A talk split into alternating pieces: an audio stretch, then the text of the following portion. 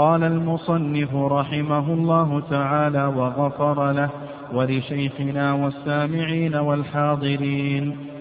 ثم يقبض كوع يسراه تحت سرته وينظر مسجده ثم يقول: سبحانك اللهم وبحمدك وتبارك اسمك وتعالى جدك ولا إله غيرك، ثم يستعيذ، ثم يبسمل سرا وليست من الفاتحة، ثم يقرأ الفاتحة، فإن قطعها بذكر أو سكوت غير مشروعين وطال، أو ترك منها تشديدة أو حرفا أو ترتيبا، لزم غير مأموم إعادتها، ويجهر الكل بآمين في الجهرية.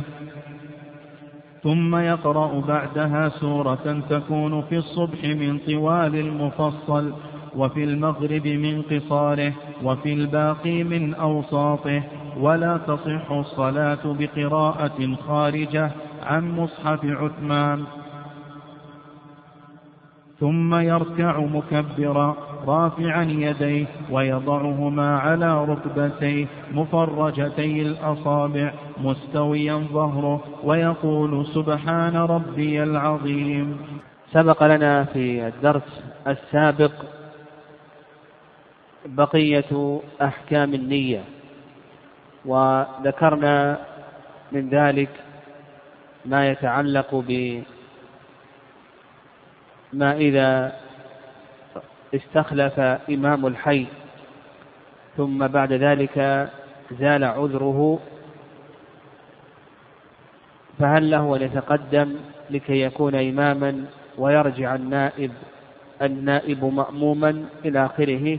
تقدم الكلام على هذه المسألة، ثم بعد ذلك شرعنا في بيان صفة الصلاة وكيفيتها، وذكرنا جملة من الآداب التي تنبغي لمريد الصلاة من حين خروجه من بيته إلى إقامة الصلاة، وأيضا ذكرنا جملة من صور تسوية الصف، وكذلك أيضا ما يتعلق برفع الأيدي عند تكبيرة الإحرام ومتى ترفع وما هو حد الرفع إلى آخره.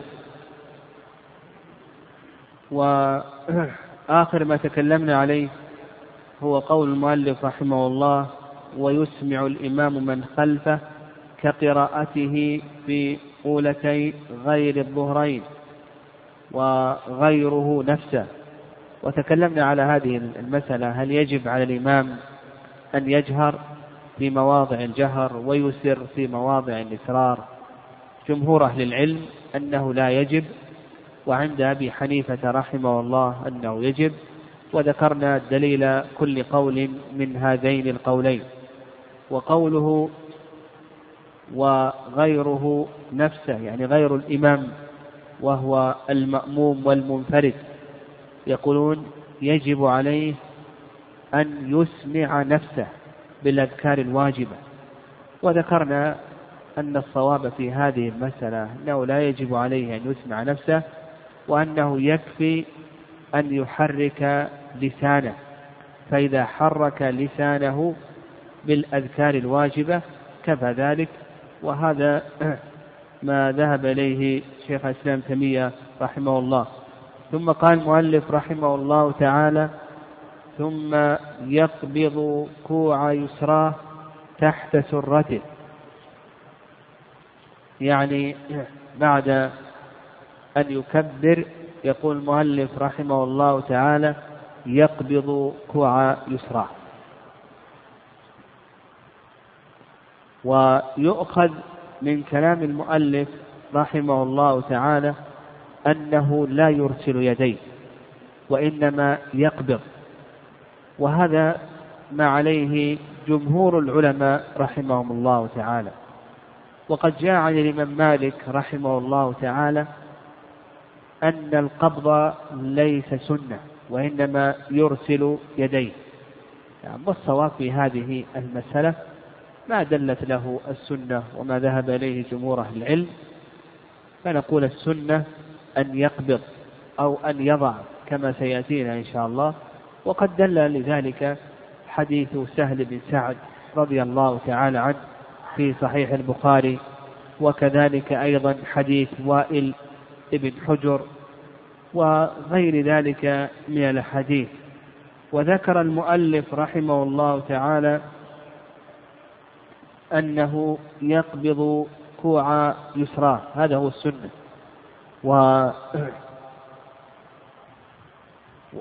وهذه السنة دل لها حديث وائل بن حجر رضي الله تعالى عنه. كذلك أيضا ورد صفتان غير هذه الصفة، هذه الصفة هي التي ذهب إليها المؤلف رحمه الله، القبض، وورد أيضا صفتان غير هذه الصفة. الصفة الثانية ما دل لها حيث سهل بن سعد، وهو أن يضع كفه على ذراعه اليسرى، أن يضع كفه على ذراعه اليسرى، وقد جاء ذلك في صحيح البخاري معلقا. كان الناس يؤمرون أن يضع الرجل يده في الصلاة على ذراعه اليسرى. هذه الصفة الثانية. الصفة الثالثة أيضا دل لها حديث وائل بن حجر رضي الله تعالى عنه، وهي أن يضع كفه اليمنى على كفه اليسرى، كما رواه الإمام أحمد وأبو داود والنسائي وغيرهم من أهل العلم، صحح الحديث ابن حبان وغيره. فهذه ثلاث صفات، هذه ثلاث صفات. وسبق أن ذكرنا أن العبادات التي وردت على وجوه متنوعة أنه يستحب أن يأتي بهذه الصفة في بعض الأحيان وتلك في بعض الأحيان، يعني ينوع. وذكرنا فوائد ذلك. قال المؤلف رحمه الله تحت سرته، يعني يجعل يده اليمنى مع يده اليسرى تحت سرته، وهذا هو المشهور من مذهب الإمام أحمد رحمه الله تعالى، وهو أيضا قول أبي حنيفة، نعم، وهو قول أبي حنيفة. والرأي الثاني، نعم، الرأي الثاني أنه يضع يده اليمنى على يده اليسرى على صدره، نعم، أنه يضع على صدره، وهذا قال به الإمام مالك رحمه الله والشافعي، نعم، قال به مالك والشافعي. أما الحنابلة فاستدلوا بحديث علي رضي الله تعالى عنه قال من السنة وضع اليمين على الشمال تحت السرة، من السنة وضع اليمين على الشمال تحت السرة. روى الإمام أحمد وأبو داود لكنه ضعيف، وحديث وائل بن حجر أصح منه، يعني حديث وائل بن حجر في وضع اليدين على الصدر هذا أصح منه، كما رواه ابن خزيمة والبيهقي.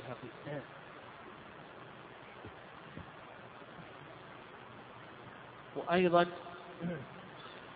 حديث سهل بن سعد رضي الله تعالى عنه الذي أشرنا إليه، حديث سهل بن سعد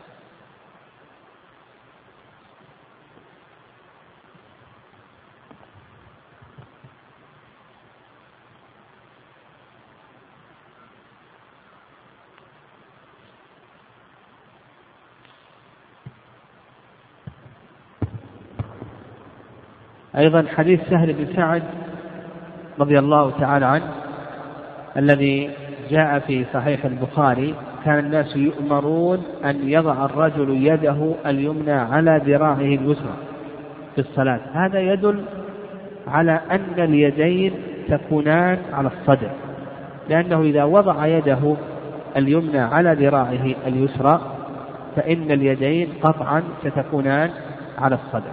فهذا مما يؤيد ما ذهب إليه مالك والشافعي رحمهم الله. قال رحمه الله تعالى وينظر مسجدا، يعني إذا كانت الصلاة فإن السنة أن ينظر إلى موضع السجود، ويدل ذلك حديث عائشة رضي الله تعالى عنها أن النبي صلى الله عليه وسلم لما دخل الكعبة وصلى لم يجاوز بصره موضع سجوده، يستثنى من ذلك ما إذا جلس للتشهد الأول أو التشهد الأخير فإنه يرمي ببصره إلى سبابته، فنقول في الصلاة ينظر إلى موضع سجوده، إلا أنه يستثنى إذا كان في التشهد فإنه يرمي ببصره إلى موضع سجوده. قال: ثم يقول سبحانك اللهم وبحمدك، يستفتح. يعني هذا الذكر الذي أشار إليه المؤلف رحمه الله يسمى بالاستفتاح، والاستفتاح سنة عند جمهور العلماء رحمهم الله تعالى، خلافا للإمام مالك رحمه الله، فهو لا يرى أن الاستفتاح سنة، والصواب ما عليه جمهور أهل العلم وما دلت له الحديث الكثيرة بالاستفتاح. وأما مالك رحمه الله فإنه يستدل بحديث أنس، يعني يدل ذلك حديث أنس أن النبي صلى الله عليه وسلم وأبو بكر وعمر وعثمان كانوا يفتتحون الصلاة بالحمد لله رب العالمين، لكن المقصود بهذا الحديث هو الجهر، هذا هو المقصود، لكي نجمع بين هذا الحديث وبين الحديث الدالة على مشروعية الاستفتاح إلى آخره، نقول المقصود بذلك هو الجهر، ولهذا كما سيأتينا لمن مالك رحمه الله يرى أن الاستعاذة ليست سنة وأن البسملة ليست سنة إلى آخره، كل هذا يدل له حديث أنس، لكن المقصود بذلك هو الجهر.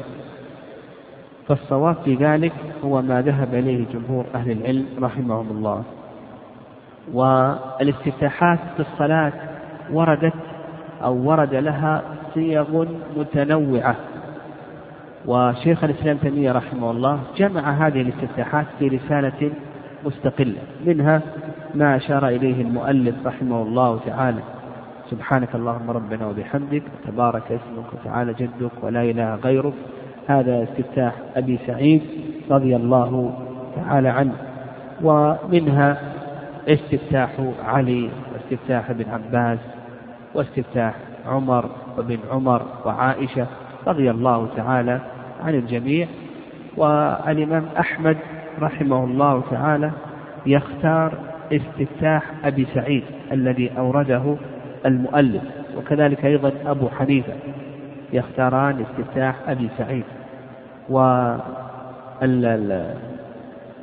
والشافعي رحمه الله يختار استفتاح ابن عباس اللهم باعد، يختار استفتاح أبي هريرة، استفتاح أبي هريرة اللهم باعد بيني وبين خطاياي كما باعدت بين المشرق والمغرب، اللهم نقني من خطاياي كما ينقى الثوب الأبيض من الدنس، اللهم اغسلني من خطاياي بالماء والثلج والبرد. وعلى كل حال كما ذكرنا الصواب في هذه المسألة أن المسلم ينوع، تارة يأتي بهذا الاستفتاح وتارة يأتي بهذا الاستفتاح لكي يكون عمل بالسنة كلها، يعني عمل بكامل السنة الواردة عن النبي صلى الله عليه وسلم ما دام أن هذه الأذكار ثابتة. وهل يجمع بين استفتاحين أو لا يجمع بينهما؟ أكثر أهل العلم أنه لا يجمع، وذهب بعض أهل العلم إلى أنه يجمع، والصواب أنه لا يجمع. الصواب في هذه المسألة أنه لا يجمع، وهذا هذه القاعدة ذكرها ابن رجب رحمه الله في كتابه القواعد. ويدل لذلك حيث أبي هريرة، فإن أبا هريرة رضي الله تعالى عنه قال النبي صلى الله عليه وسلم: أرأيت سكوتك بين التكبير والقراءة ما تقول فيه. قال أقول اللهم باعد بيني وبين خطاياي إلى آخره. ولم يذكر النبي صلى الله عليه وسلم إلا هذا الذكر، فدل ذلك على أنه لا يجمع، يعني دل ذلك على أنه لا يجمع بين استفتاحين. قال ثم يقول سبحانك اللهم وبحمدك. يعني التسبيح هو التنزيه والتقديس، يعني أنزهك يا الله عما لا يليق بجلالك وعظمتك، وبحمدك يعني بحمدك سبحتك، وبنعمتك التي توجب علي حمدا سبحتك لا بحولي وبقوتي. يقول وبحمدك يعني بحمدك سبحتك، وبنعمتك التي أنعمت، وبنعمتك التي توجب علي حمدا سبحتك لا بحولي ولا قوتي. وتبارك اسمك، قيل إن معنى ذلك كثرت بركاته، يعني كثرت بركات اسمك. وقيل بأن البركة مقرونة بذكر اسمك، وكل منهما صحيح، يعني كل منهما صحيح. ولهذا تشرع التسمية يعني في مواطن كثيرة. وقد ذكر شيخ الإسلام ابن تيمية رحمه الله أن التسمية مشروعة عند ابتداء كل أمر مهم. قال وتعالى جدك، يعني تعالى بمعنى ارتفع وتعاظم، والجد هو العظمة والقدر، الجد هو العظمة والقدر. تعالى بمعنى ارتفع وتعاظم قدرك وعظمتك. ولا إله غيرك، يعني لا معبود بحق إلا أنت يا الله. المعبودات كثيرة، لكن المعبود بحق هو الله سبحانه وتعالى. قال رحمه الله تعالى ثم يستعيذ، يعني بعد أن يستفتح يستعيذ. والاستعاذة إنما تشرع في الركعة الأولى، فإذا استعاذ في الركعة الأولى فإنه لا يستعيذ في الركعة الثانية. وإذا نسي الاستعاذة في الركعة الأولى فإنه يأتي بها في الركعة الثانية. والاستعاذة مستحبة، وهذا قول جمهور أهل العلم رحمهم الله تعالى، خلافا للإمام مالك رحمه الله. فإن الإمام مالك رحمه الله يقول لا تشرع أو لا تستحب في الفرض، يقول بأنها ليست مستحبة في الفرض وإنما تستحب في النفل. وابن حزم رحمه الله يرى وجوبها. والاستعاذة هل هي للصلاة أو للقراءة التي في الصلاة؟ يقول الاستعاذة للقراءة التي في الصلاة. وعلى هذا لو قال أعوذ بالله من الشيطان الرجيم، أو قال أعوذ بالله السميع العليم من الشيطان الرجيم، أو قال أعوذ بالله من الشيطان الرجيم من همزه ونفخه ونفثه، هذا كله يعني كله جائز، يعني سواء أتى بهذه الصيغة أو بتلك أو بتلك. قال ثم يستعيذ ثم يبسمل، يعني ثم يبسمل، يعني يقول بسم الله الرحمن الرحيم. والبسملة هذه تحتها مباحث، يعني تحتها مباحث، وأفردت في مصنفات مستقلة، يعني أفردت في مصنفات مستقلة. المبحث الأول من المباحث الداخلة تحت البسملة، البسملة هل هي مشروعة في الصلاة أو ليست مشروعة؟ جمهور العلماء على أنها مشروعة، يعني جمهور العلماء على أنها مشروعة. وسيأتينا أن الشافعية رحمهم الله تعالى يرون أنها واجبة، يرون أنها واجبة، فجمهور العلماء أنها مشروعة. وعند الإمام مالك رحمه الله تعالى أنها مكروهة في الفرض ومباحة في النفل. يقول المالكية يرون أنها مكروهة في الفرض، وأما في النفل فيرون أنها مباحة. وكما ذكرنا الشافعية يرون أنها واجبة، لأن الشافعية يرون أن البسملة آية من الفاتحة، يرون أنها آية من الفاتحة وآية من أول كل سورة، يعني من أول كل سورة يرون أنها آية.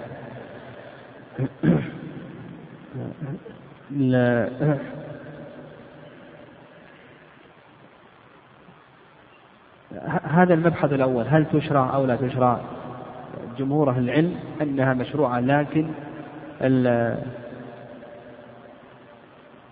الحنابلة والحنفية يرون أنها مستحبة، والشافعي يرون أنها واجبة. وأما الإمام مالك رحمه الله لا يرى أنها غير مشروعة بل مكروهة في الفرض، وأما النفل فيقول بأنها مباحة. طيب، هذا المبحث الأول. المبحث الثاني، يعني المبحث الثاني، هل البسملة آية من الفاتحة ومن أول كل سورة، أو أنها ليست آية من الفاتحة إلى آخره؟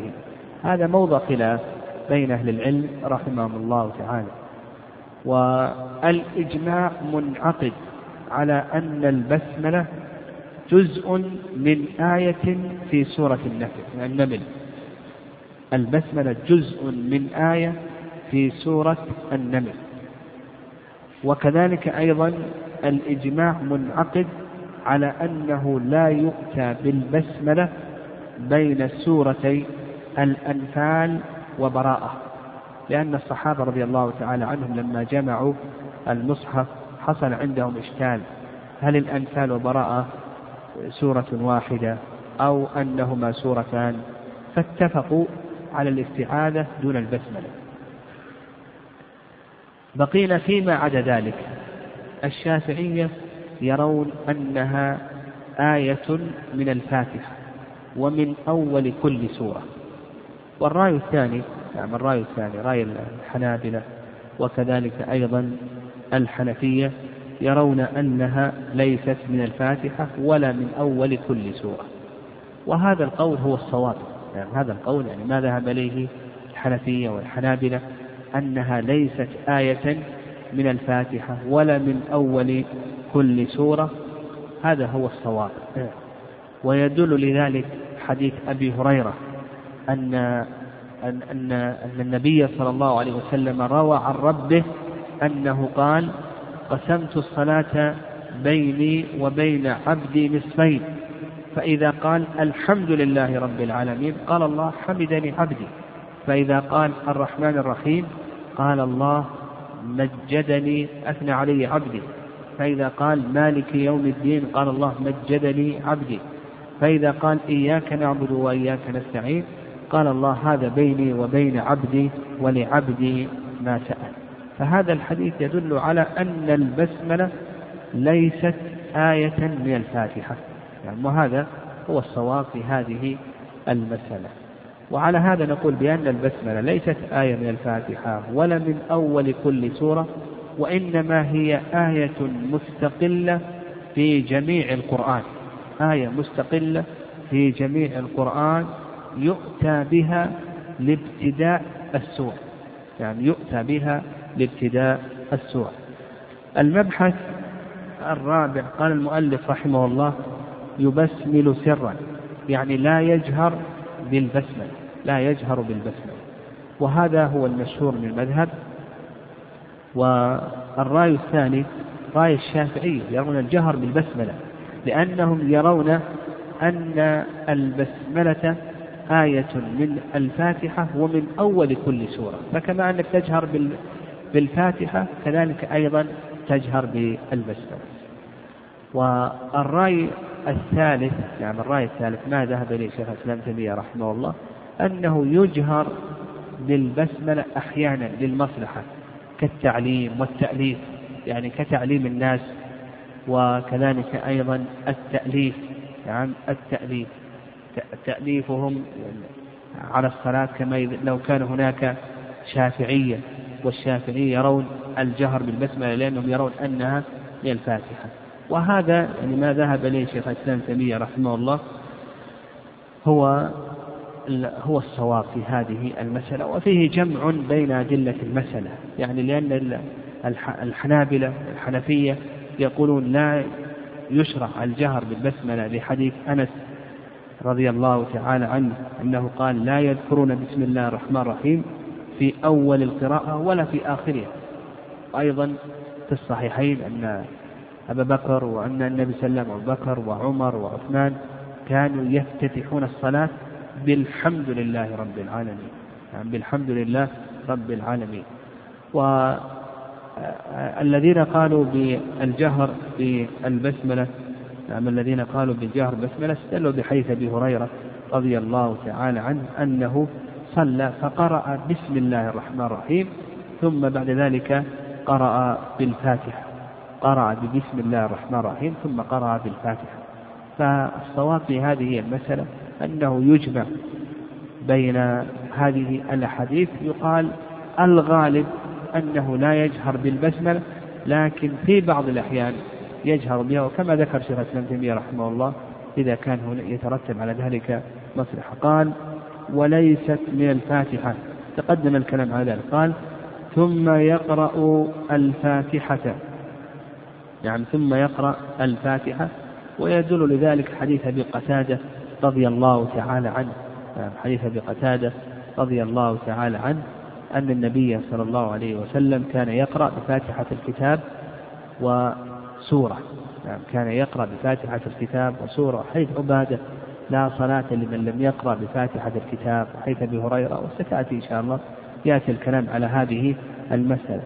ثم يقرأ الفاتحة فإن قطعها بذكر أو سكوت غير مشروعين وطال أو ترك منها تشديدة أو حرفا أو ترتيبا لزم غير مأموم إعادتها.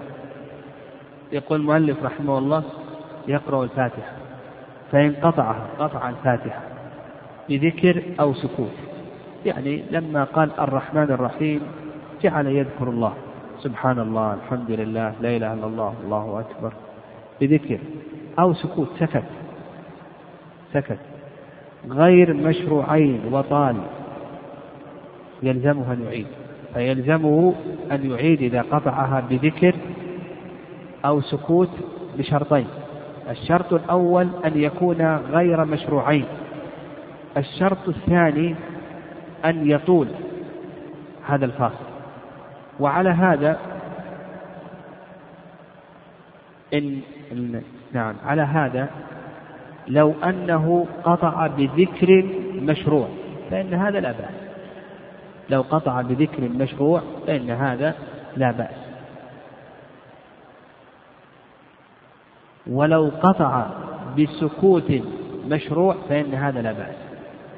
كذلك أيضا لو قطع بذكر أو سكوت غير مشروعين ولم يطل فإن هذا لا بأس، فإن كان السكوت مشروعا كما لو سكت لكي يستمع لقراءة الإمام فإن هذا جائز ولا بأس به.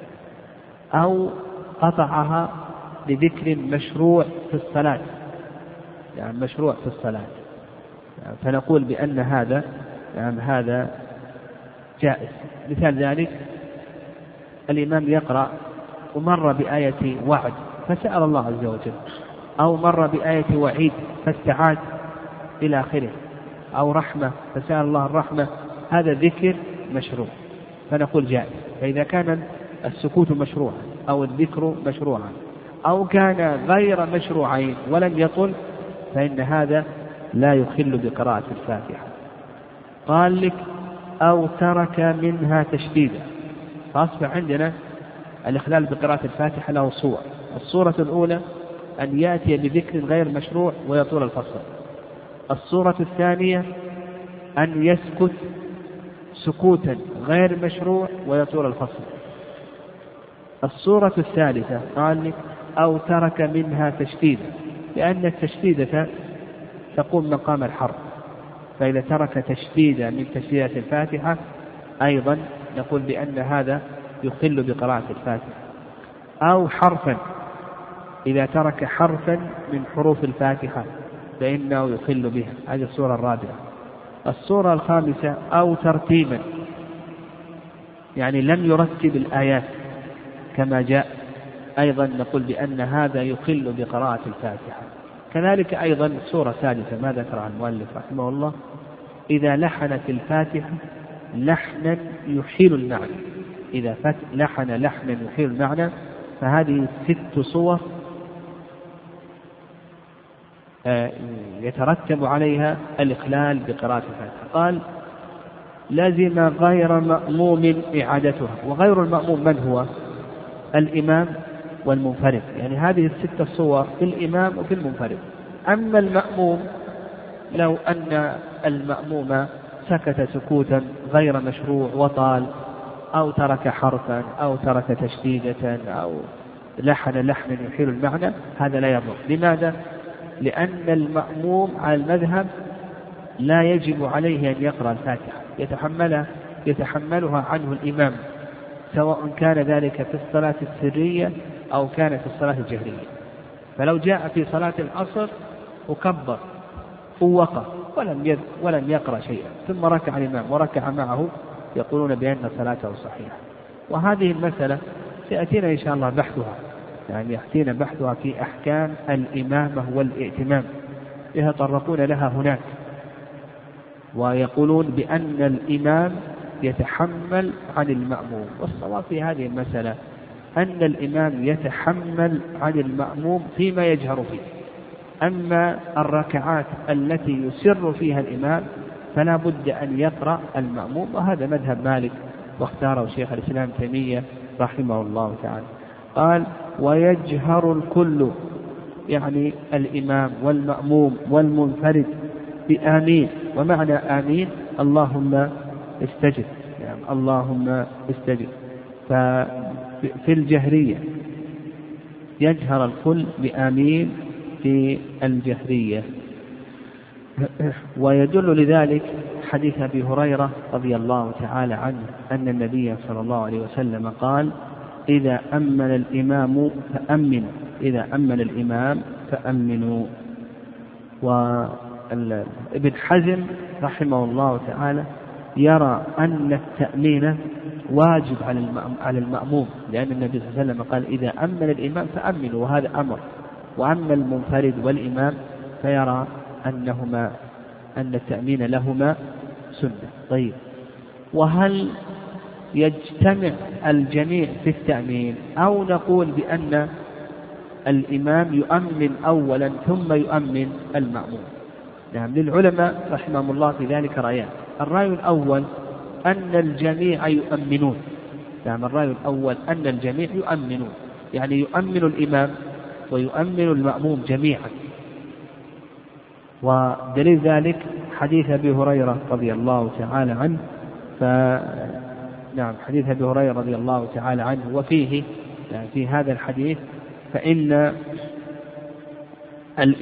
الملائكة تقول آمين وإن الإمام يقول آمين، فمن وافق تأمينه تأمين الملائكة. فإن الملائكة تقول آمين وإن الإمام يقول آمين، فمن وافق تأمينه تأمين الملائكة. فهذا يدل على أنهم يجتمعون. وقال بعض العلماء يؤمن الإمام أولا ثم بعد ذلك يؤمن المأموم، لما تقدم من حديث أبي هريرة في الصحيحين أن النبي صلى الله عليه وسلم قال إذا أمن الإمام فأمن.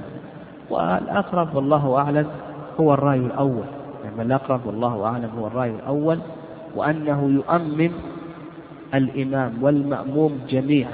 وأما قول النبي صلى الله عليه وسلم إذا أمن الإمام فأمنوا، فإن المراد بذلك إذا شرع الإمام، يعني إذا شرع الإمام. ومن ذلك قول الله عز وجل فإذا قرأت القرآن فاستعذ بالله، يعني إذا شرعت، وليس المعنى إذا انتهيت من قراءة القرآن.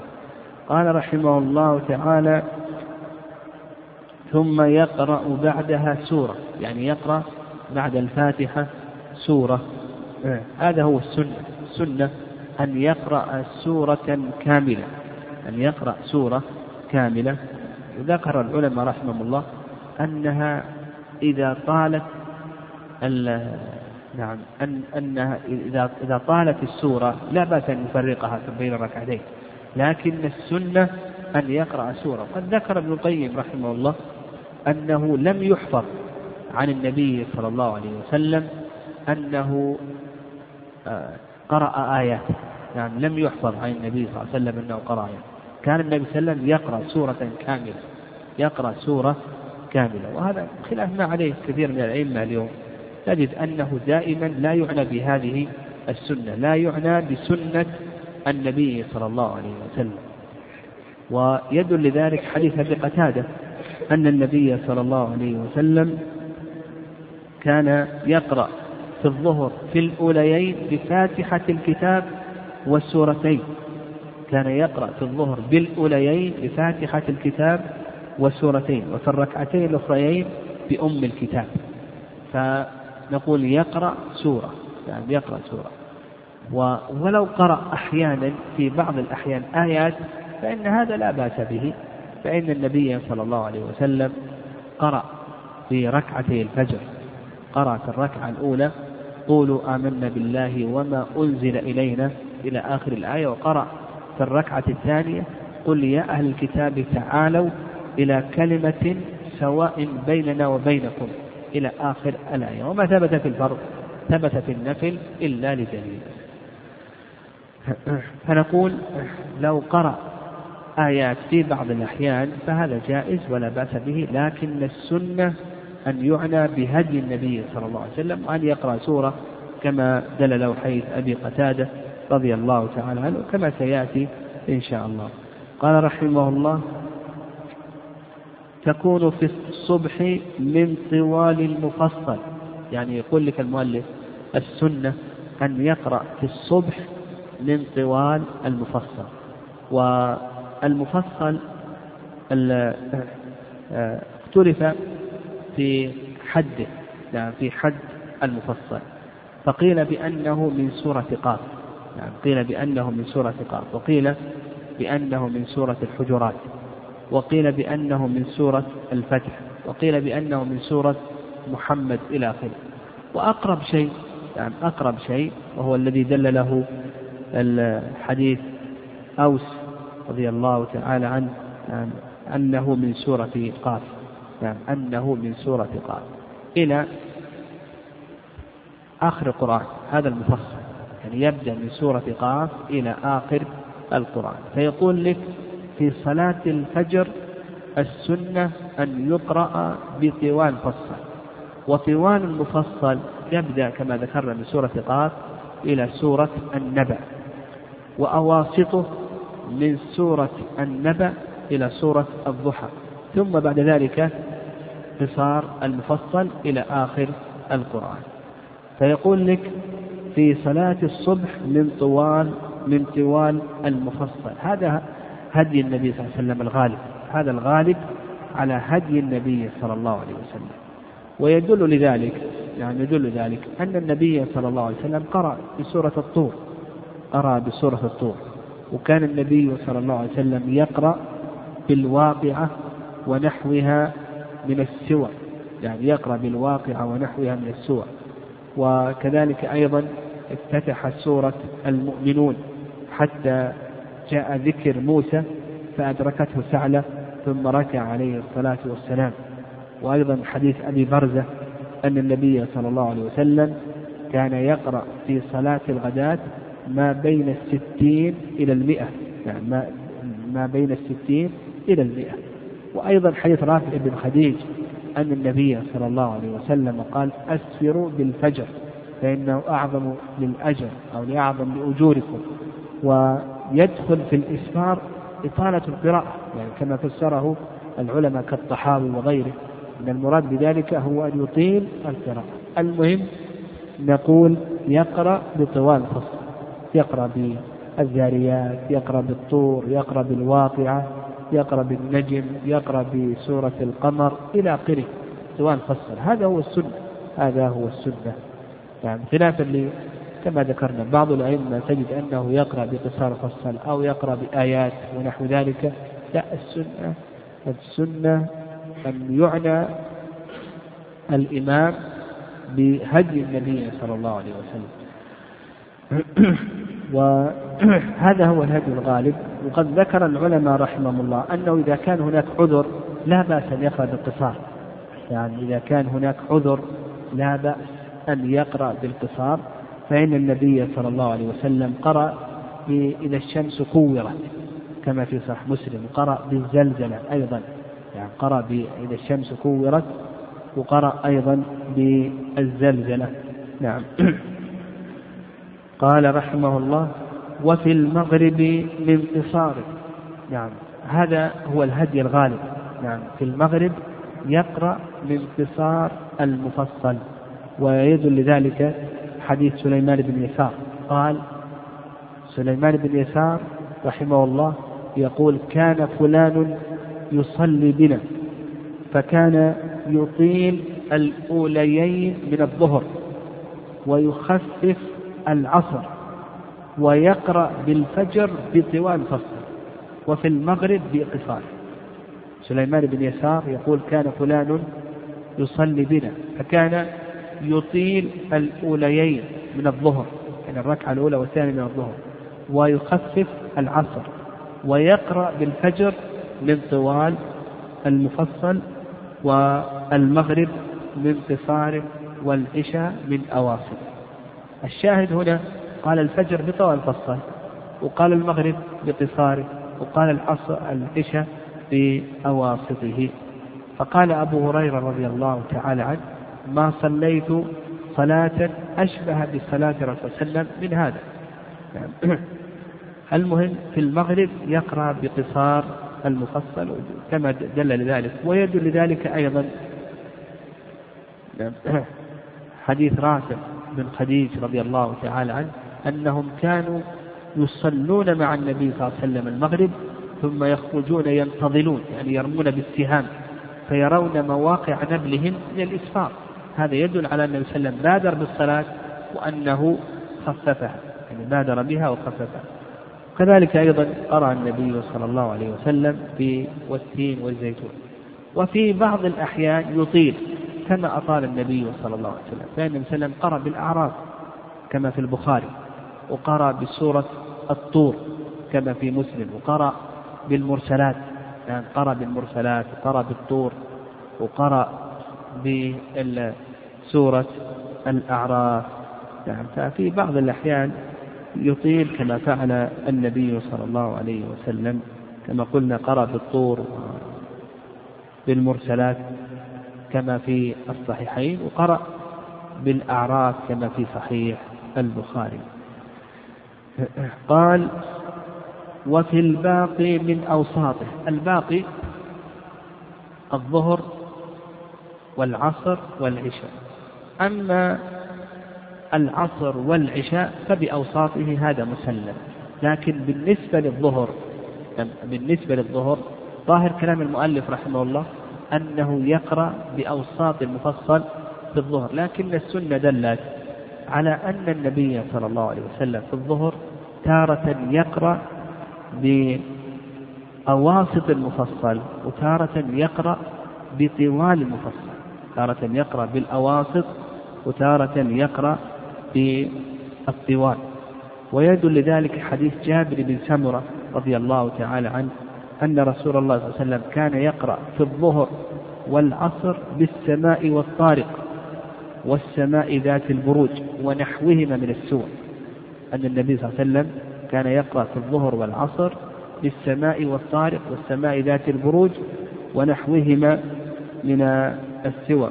وأيضا حيث جابر بن سمرة أن النبي صلى الله عليه وسلم كان يقرأ في الظهر بالليل إذا يغشى، وفي العصر بنحو ذلك، في الظهر بالليل إذا يغشى وفي العصر بنحو ذلك. كذلك أيضا ذكرنا أن النبي صلى الله عليه وسلم في بعض الأحيان في الظهر يطيل، يعني تارة يقرأ بالأوسط وتارة يطيل. ويدل لذلك أن النبي صلى الله عليه وسلم كان يقرأ في صلاة الظهر في الركعتين الأوليين في كل ركعة قدر 30 آية يعني في الركعتين الأوليين.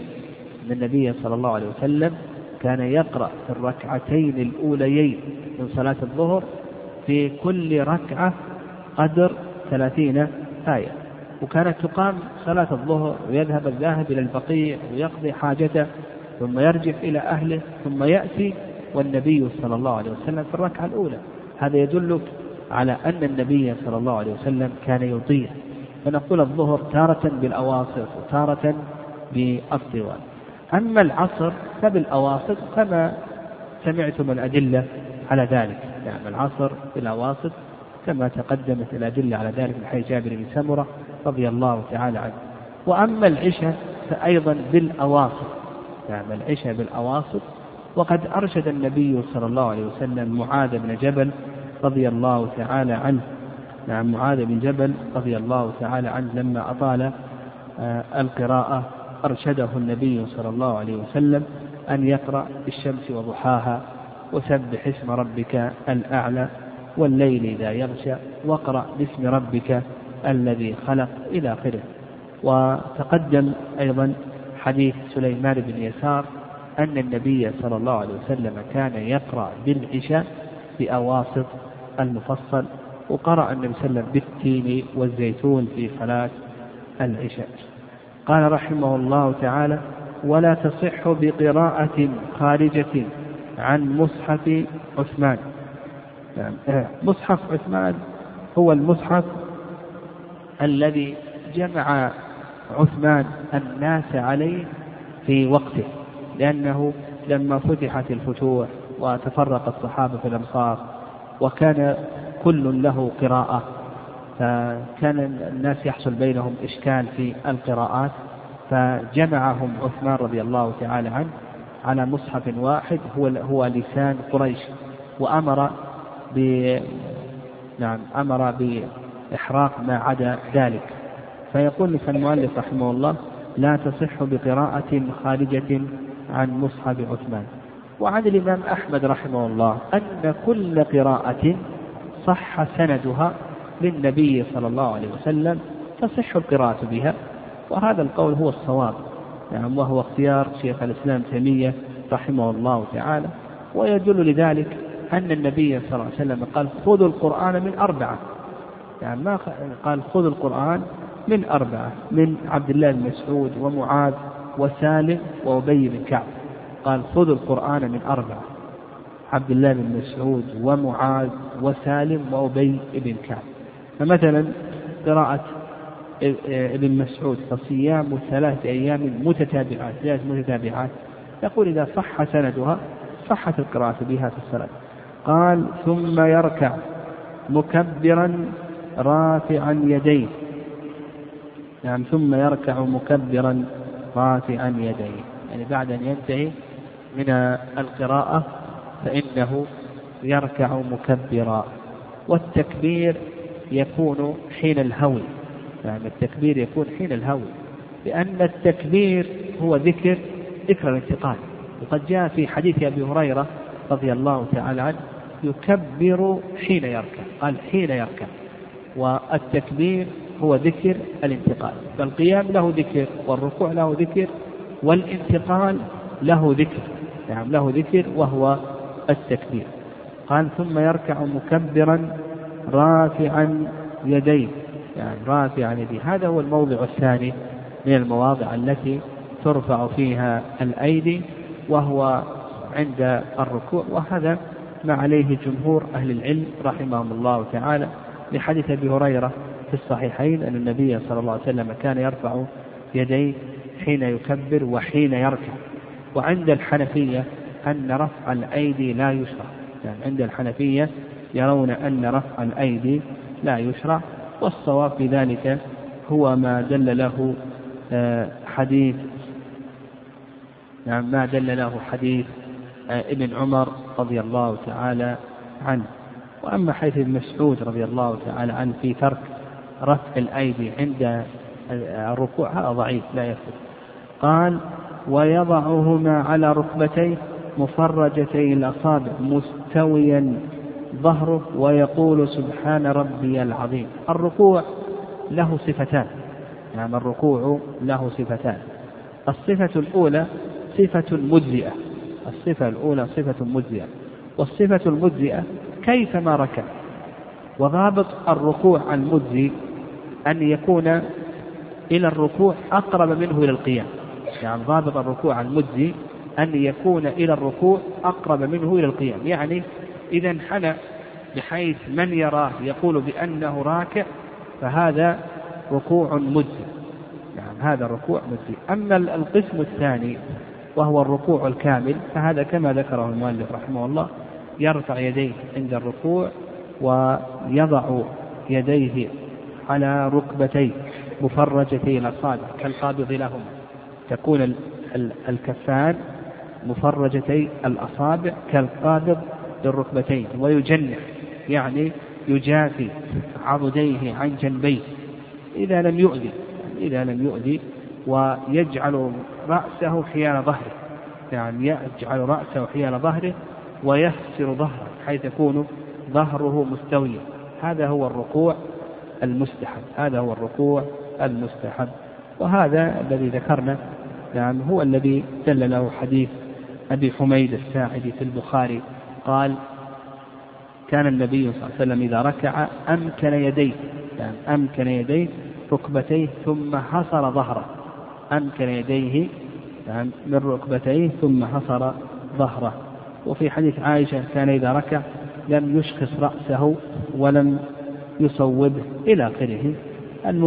اللي ذكرنا هذه الصفة التي دلت لها السنة. وفي حديث وائل بن حجر كان النبي صلى الله عليه وسلم إذا ركع فرج أصابعه وإذا سجد ضم أصابعه إلى آخره. فتلخص لنا أن الركوع له هاتان الصفتان. قال ويقول سبحان ربي العظيم. سبحان ربي العظيم هذا الذكر الواجب، وسيأتينا في الواجبات، يعني من المشهور أن هذا ذكر واجب عند الحنابلة خلافا لجمهور أهل العلم رحمهم الله. ويدل لذلك حديث حذيفة أن النبي صلى الله عليه وسلم لما ركع جعل يقول سبحان ربي العظيم سبحان ربي العظيم، رواه مسلم في صحيحه. وهل يزيد وبحمده، نعم وهل يزيد وبحمده، نقول زيادة وبحمده هذه دل لها حديث عقبة، نعم دل لها حديث عقبة. يعني ظاهر كلام المؤلف رحمه الله أنه لا يزيد وبحمده، لكن نقول وبحمده هذه دل لها حديث عقبة ابن عامر رضي الله تعالى عنه. وعلى هذا يأتي بها في بعض الأحيان، يأتي بهذه اللفظة في بعض الأحيان. والواجب كما سيأتينا أن يقول ذلك مرة واحدة. المصلي لا يخلو بثلاث حالات، إما أن يكون منفردا، وإما أن يكون مأموما، وإما أن يكون إماما. إن كان منفردا فأمير نفسه، يعني له أن يطيع، نعم له أن يطيع، لكن السنة أن تكون صلاته متوازية. إذا أطال القراءة أطال الركوع، وإذا قصر القراءة قصر الركوع. هذا هدي النبي صلى الله عليه وسلم. ولو أطال فإن النبي صلى الله عليه وسلم قال من صلى نفسه فليطل ما شاء، أو كما قال عليه الصلاة والسلام. وأما إن كان مأموما فإنه يذكر الله عز وجل، يعني يذكر الله عز وجل بالتسبيح بالتعظيم أو غيره مما ورد، يعني أو غيره مما ورد، ولا يسكت بقول النبي صلى الله عليه وسلم وأما الركوع فعظم فيه الرب. وأما إن كان إماما فإن له أن يسبح إلى 10 تسبيحات، يعني قدر الركوع إلى 10 ولا يزيد على ذلك، يعني ولا يزيد على ذلك، سواء استغرق الركوع بهذه التسبيحات أو بتسبيحة وبذكر آخر مما ورد عن النبي صلى الله عليه وسلم. المهم نفهم أن الإمام يرتبط به الآخرون، فيكون ركوعه بقدر 10 تسبيحات، سواء استغرق هذه الركوع بهذه التسبيحات سبحان ربي العظيم سبحان ربي العظيم أو بغيرها مما ورد أضافة التسبيح غيرها مما ورد. المهم لا يتجاوز قدر الركوع 10 تسبيحات. ويدل لذلك حديث أنس رضي الله تعالى عنه أنه قال: ما صليت وراء أحد بعد رسول الله صلى الله عليه وسلم أشبه صلاة من هذا الفتى، يعني عمر بن عبد العزيز. فحذروا قدر ركوعه، فإذا هو 10 تسبيحات. نعم 10 تسبيحات. ويأتينا أن هدي النبي صلى الله عليه وسلم كما في حديث البراء بن عازب أن ركوعه فرفعه من الركوع فسجدته فجلسته بين السجدتين قريب من السوى، يعني هذه الأركان الأربعة تكون قريبة من السوى: الركوع، الرفع من الركوع، السجود، الجلسة بين السجدتين. كل واحدة تكون قدر 10 تسبيحات. نعم الله.